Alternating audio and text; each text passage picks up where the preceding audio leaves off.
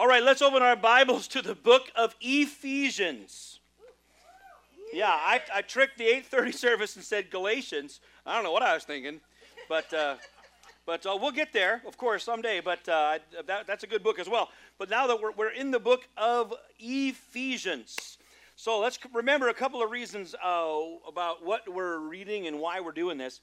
So the book of Ephesians is a letter written by the Apostle Paul. It's not like other epistles that have as part of its agenda a specific problem to address. Many of Paul's epistles are addressing a problem. It's key. There's, there's confrontation, there's correction, and the problem really evinces itself in the text fairly clearly. But Ephesians is not like that. Uh, there's not a problem uh, that Paul is addressing. There's, there are principles and there's a power that Paul is really celebrating, that he is affirming.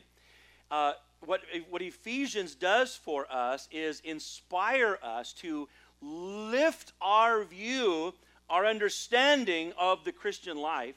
It inspires us it, uh, to, to, to, to the highest and holiest kind of living.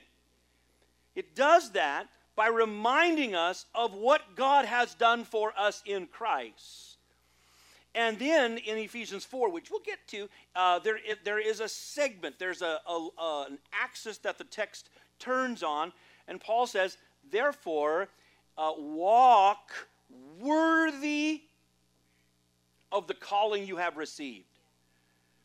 So there's the goal walk worthy of the calling you have received. What's going to be necessary then, if we're going to walk worthy of this calling, we need to be reminded of the calling we've received. And we need to be reminded of how great it is and how, and how powerful it is. Because if our view of our calling is here, then we're going to live here. But Ephesians says, no, it's not here. It's here. Therefore, live yeah. And now you know Ephesians. Last week we looked at the first part of Ephesians 2 where Paul says that in Christ we have been saved. And he, remind, he reminds us that we deserved wrath. And we were unafraid to look at those words with both our eyes and not with our and not be all woke and weird about it. We deserved wrath. If we never if we didn't understand the kind of wrath that we deserved, we'd never appreciate or seize or delight in the grace that we have received. We deserved wrath, we received grace, and it was about what God has done to raise us from our own death in sin and trespasses and raise us to life in Christ and into relationship with God. The second part of chapter 2 is going to emphasize that same work of grace but Paul's going to show us that not only has God, does, God done something powerful to restore uh, we, we who were dead, he's brought us to life and seated us in fellowship with Christ in the heavenlies. That same work of grace has done something not only to reconcile us with God, but with one another. Here's our main sentence this week it's this In Christ, you have been brought near. Can we say those last four words together? Have been brought near. Not too bad, but let's try it so you'll remember it, shall we? Have been brought near. That's what you're going to remember today, I hope, uh, what you'll take with you. Here's What Paul says, beginning in verse 11. Therefore, remember that formerly you who, were, who are Gentiles by birth and called uncircumcised by those who call themselves the circumcision, which is done in the body by human hands, remember that at one time you were separate from Christ, excluded from the citizenship in Israel, foreigners to the covenant to foreigners to the covenants of the promise, without hope and without God in the world. That's the bad news. Verse 13. But now in Christ Jesus, You who once were far away have been brought near by the blood of Christ. This is the axis that this whole passage will turn on today. You have been brought near by the blood of Christ.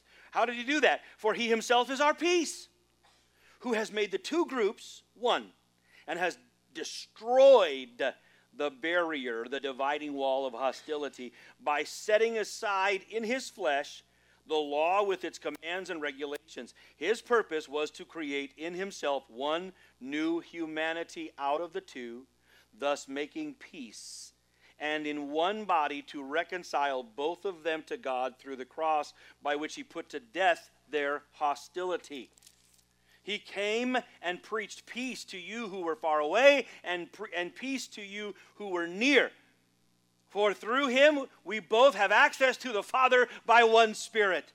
Consequently, you are no longer foreigners and strangers, but your fellow citizens with God's people and also members of his household built on the foundation of the apostles and the prophets, with Christ Jesus himself as the chief cornerstone. In him, the whole building is joined together and rises to become a holy temple in the Lord. And in him, you too are being built together. Are you feeling that? Yes. To become a dwelling in which God lives by his Spirit. Whew. You have been brought near. Paul begins this section by reminding his, his audience, Gentiles, of the division that once defined them. Remember, you were born Gentiles. You were called you were called the uncircumcision by those who called themselves circumcision. That's by human hands. He reminds them of their division, and it, it isn't it interesting and kind of silly how how ancient peoples defined themselves by their divisions. It's ridiculous. We should, we should condescend and look down on them. For look, yeah, I mean, it's a good thing that we've come this far. The literature of the day. Now, you might even say this. You might say, oh, yeah, that's funny. Well, boy, do we, they don't even know it. Boy, do we got it bad. The literature of the day affirms these things. That the Jews had such a, such a contempt for Gentiles that they believed their only purpose, that the only purpose of a Gentile was to be fuel for hell. The only reason they existed was to keep hell hot. If a Jew married a Gentile, they'd have a funeral. If a Jew married a Gentile, the Jewish family would have a funeral. So this, this is much worse than just not being invited to Thanksgiving or getting just a card at Christmas. this is you're dead.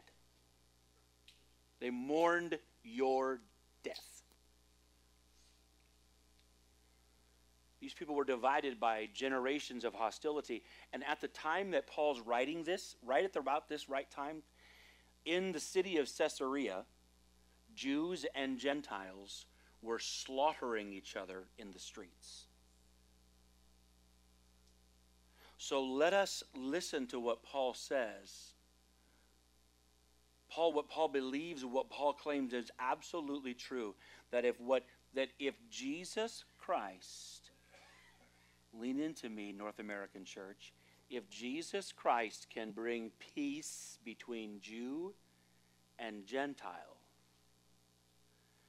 then he can bring, bring peace between you and the person next to you, or the person across the street, or the person who has different levels of melanin in their skin or a different dialect.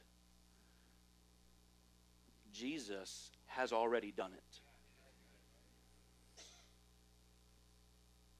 Their division, Paul alludes, was the work of human hands. Division, he said, this is the, it was the, uh, the, he said, that was done in the body by human hands. And when he alludes that their division was done by human hands, he's, he's hinting to the reader that their reconciliation is done by the hand of God. Verse 12, remember that at one time you were separate from Christ. Somebody say separate from Christ. You were separate from Christ. And then he says, excluded from the citizenship in Israel, foreigners to the covenants of promise. You were without God and without hope in the world. Now, number one, this is true for anyone outside of Christ. You are out with, if you're separate from Christ, then you are excluded, you're foreigners, you are without God, and you are without hope in the world. That's true of anybody. It's also true uh, in, a, in, a, in a further sense with Paul's audience. And it's here's the deal Christ means anointed one. You've probably been around a minute, you've heard that. It means anointed one, and it's the, it's the Greek translation of, of the Hebrew uh, title Messiah, anointed one. Right? And so, what we know, or what you've probably have heard, is that the Jewish people had, they harbored, they carried for we don't know how long and how, when it was codified, when it was really clear in their midst, but they carried a hope for Christ. They carried a hope for the Messiah. That the Messiah would come and redeem them and save them and restore them. And so, no matter how bad things were, they believed, they knew that the God of heaven was orchestrating history. No matter what sad life was going on, no matter how dark it was, no matter what despair surrounded them, they knew the God of heaven was orchestrating history. They were a people that were marked by an immovable hope, and that hope was Christ. But the Gentiles had no such hope, no such expectation, no such governing world view.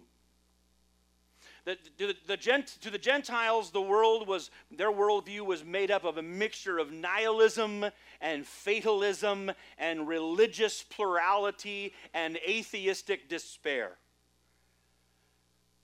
Their best, their best philosophers said that it, life probably just starts over every 3,000 years. That we get to our, we, everybody gets to their best, and then everything burns up every 3,000 years and starts over. And that was their best. They were without God and without hope in the world. So I was true technical sense, it remains true of everyone outside of Christ. That's the bad news. But like last time, Paul paints an honest picture of the depth of the problem before sounding the bell of hope. And here it is. Listen to it ring. Verse 13. But now in Christ Jesus, you who were once far away have been brought near by the blood of Christ. And again, there's, even, there's two implications here. First of all, for all of us who were far from God, we have been brought near. Would you say we've been brought near? We have been brought near. For all of us who were far away, no matter, no, woo, this is one of the reasons why I sat today. There's just so many times I want to jump up and holler, I don't want to frighten you. But no matter, no matter how far away you have been, it doesn't matter how dark, how desperate, how broken, how rebellious, how angry, it doesn't matter how far, there is no shortness to his reach. No matter how far you have been, the blood of Jesus has brought you near. And every single one of us to the same point. It's not like, well, you're out there in the, you know, this, the, the cheap seats. The blood of Jesus bought no cheap seats. Every one of us has been brought near. The word brought near means squeezed close. Imagine the mighty arm of God reaching out and squeezing you close. Yes. Nothing that you could do. You didn't inch your way closer. You didn't crawl your way closer. You didn't earn your way closer. You are not entitled to this. Your hubris has no place in the presence of God. Only your gratitude, yeah. only your joy. The second implication, though, is this Paul is speaking to the Gentiles specifically who had once lived outside. They lived outside of Christ. They lived outside of citizenship. They lived outside of the community and the covenants of Israel. They lived outside of the people of God. But now, the blood of Jesus has brought them near. Not only have they been brought near to God, but we have been brought near to one another. It's the same movement brought near to God and near to each other. Wow. I think that's a click. To God and then one more clicker. Clack. PowerPoint. There it is. To one another. I didn't want to, I thought, oh, they're holding out on me. We have been brought near to God and to one another. That's a good thing to say out loud. We have been brought near to God and to one another. Those who were once separated by unbelief and hostility have been brought near to one another by the blood of Jesus. How did he do that? Verse 14 picks it up. He is our peace. For he himself is our peace, who has made the two groups one has destroyed the barrier, the dividing wall of hostility, by setting aside in his flesh the law with its commands and regulations. If we start at the end, we see this that in his flesh he has set aside the law. How did he do that? It, this means that he himself bore the punishment for all of our law breaking. In his own body, Christ Jesus took the punishment for all law breaking upon himself and in himself, he also fulfilled all the requirements of the law and, and the righteousness of God in himself. He bore the price and he fulfilled the obligations, and in so doing, he set aside the law also by raising the standard of it. If you've been around for a minute, we talked about the Ten Commandments and how great they are and how, how many times people, people found a workaround. Don't murder. Okay, great, but I can be angry, cuss, and punch you. no, no, no. Jesus raises the standard or raises our understanding of it by saying, no, he raises the standard of devotion to God and duty to one another by saying that we will love the Lord our God with everything and we will love our one another. We will love each other as he has loved us. And in so doing, Paul says, he has destroyed the wall of hostility. He's destroyed the wall of hostility. Okay, four of you like that. Maybe I can persuade you to like it more. When as soon as I said wall of hostility, probably you, you thought of or imagined that a metaphor, a wall of hostility that and you could even feel it sometimes. Perhaps some of you felt it in the car on the way here.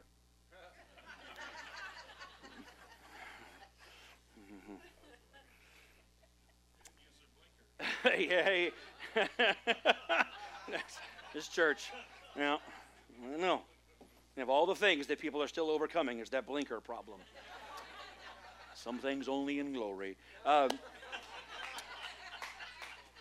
the wall of hostility is a real is a real thing. Uh, you might say, "Well, yeah, I felt it." Yes, but in the temple there was this wall. The temple in Jerusalem was broken is broken up into sections called courts. and and each court, the nearer you got to the holy place, the courts were elevated. And the more qualified you were, the nearer you could come. Based on your qualifications, your ethnicity, your gender, based upon your external qualities, you could come near. But by the blood of Jesus, we have been brought near. Those are the four words. Remember? By the blood of Jesus, we. Ah, the blood of Jesus did this. But in the courts there, where there were these courts, and and the, the outer court, this lower court down here, was the court of the Gentiles. This is as near as they could come. Come on, this is so good preaching right here. This is as near as they could come. They couldn't come any nearer because of who they were, because of their external division. They were down here, and then there was a wall, four to six or so feet high, right here. Went around. And you could and, and they you could Google it right now. You can find the inscriptions. There, there were inscriptions on that wall that said something to the effect of this that Gentiles could not go past this barrier on pain of death. That is hostility. No further or you or you die. It's the death penalty to come any nearer. You are so unworthy, so unwelcome, so unlike, so foreign, so excluded.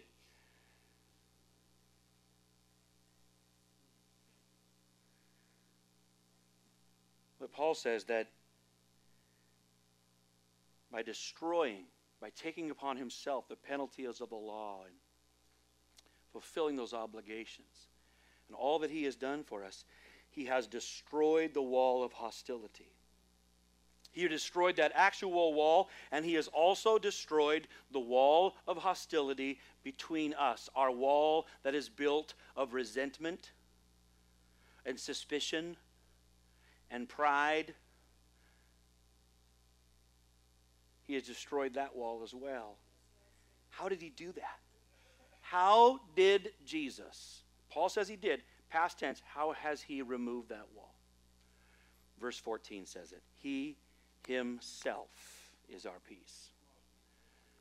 He, this, is, this, is, this is better than anything.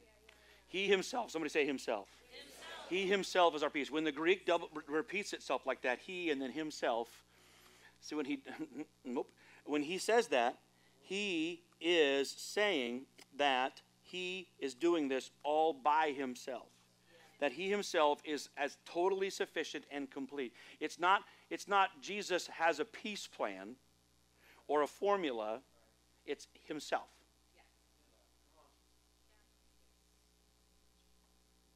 How does that work?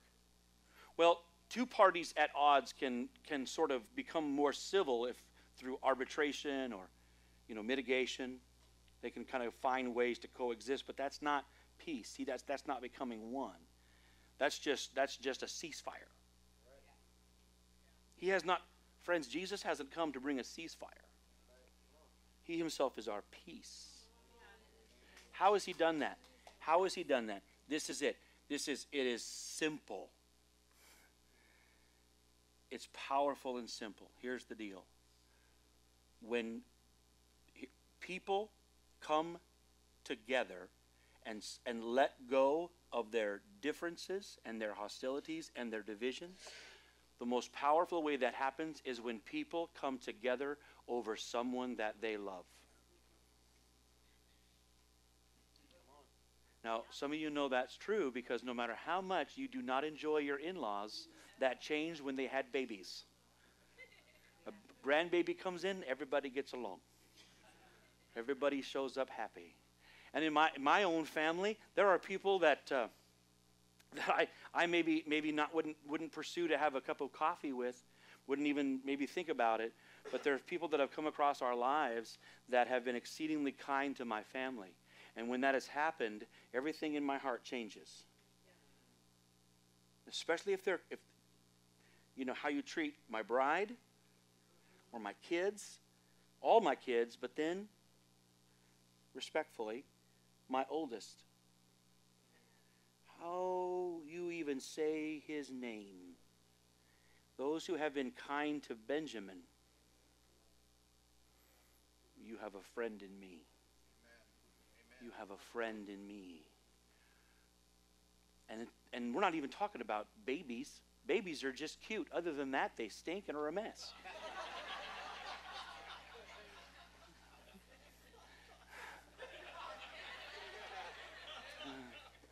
Young parents, you get their best when they show up here. We're so happy. Someone help us.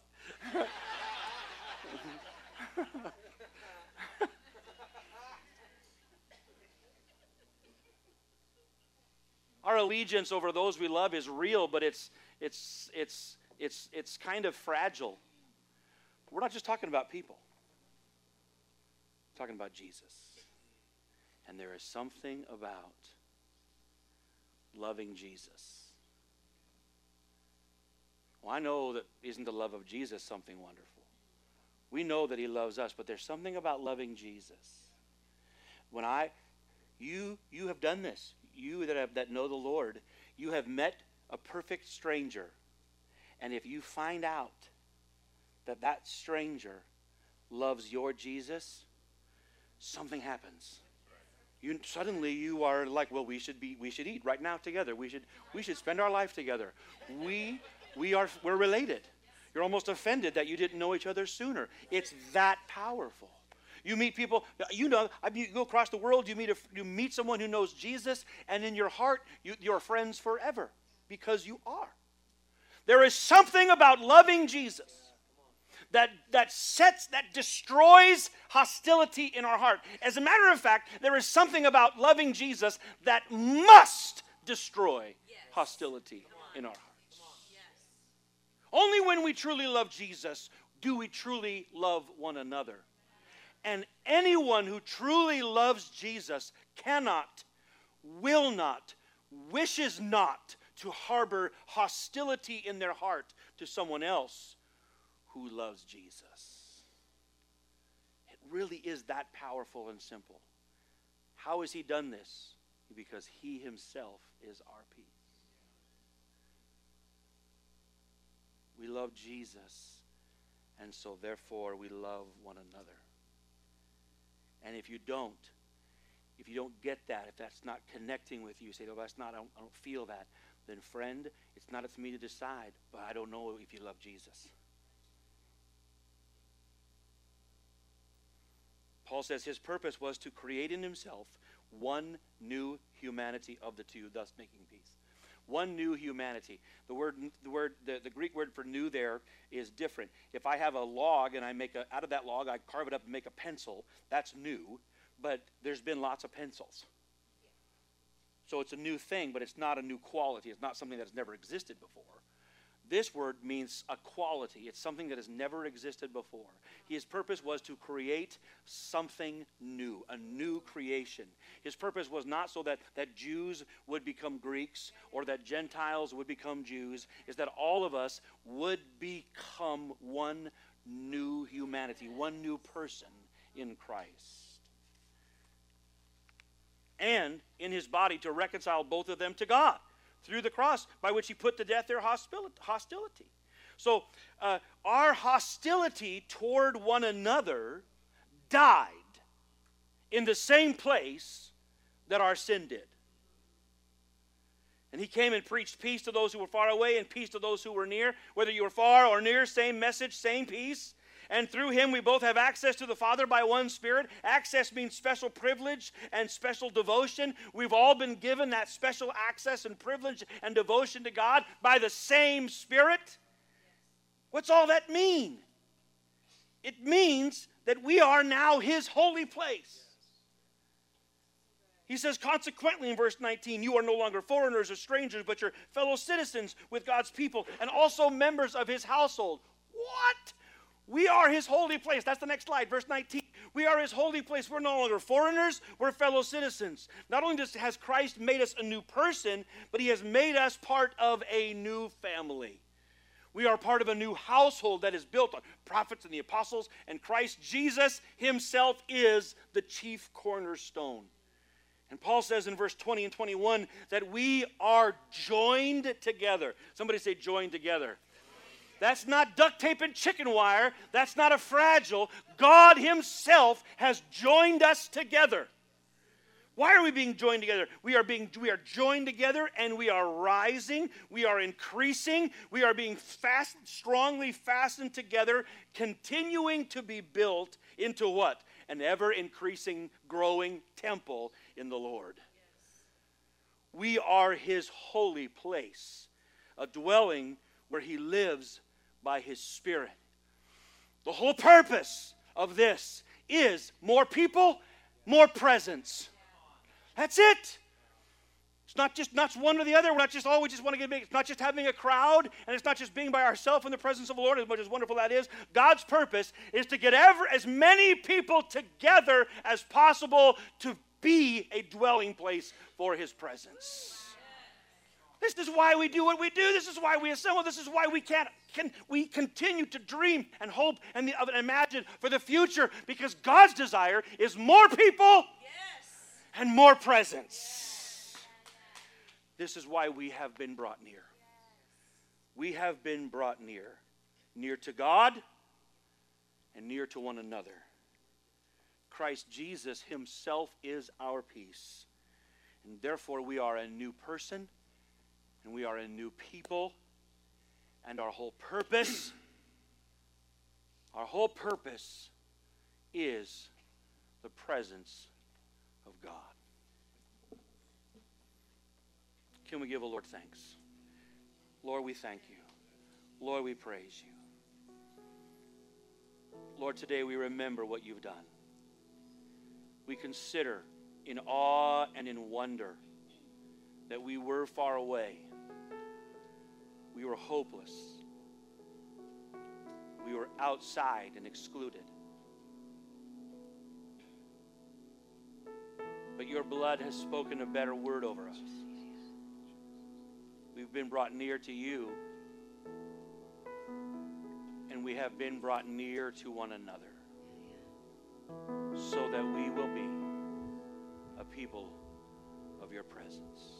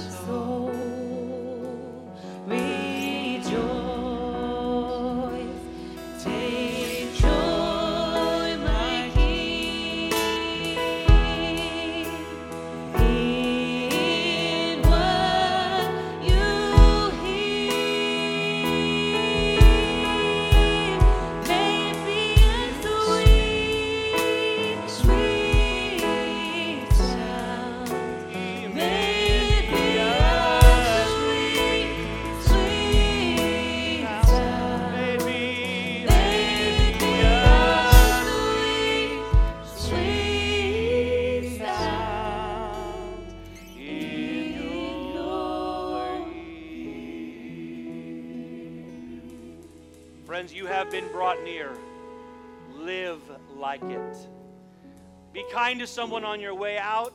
May the Lord bless you. May you remember that you are a people of His presence. Where you go, we go. God bless you. Have a fantastic week.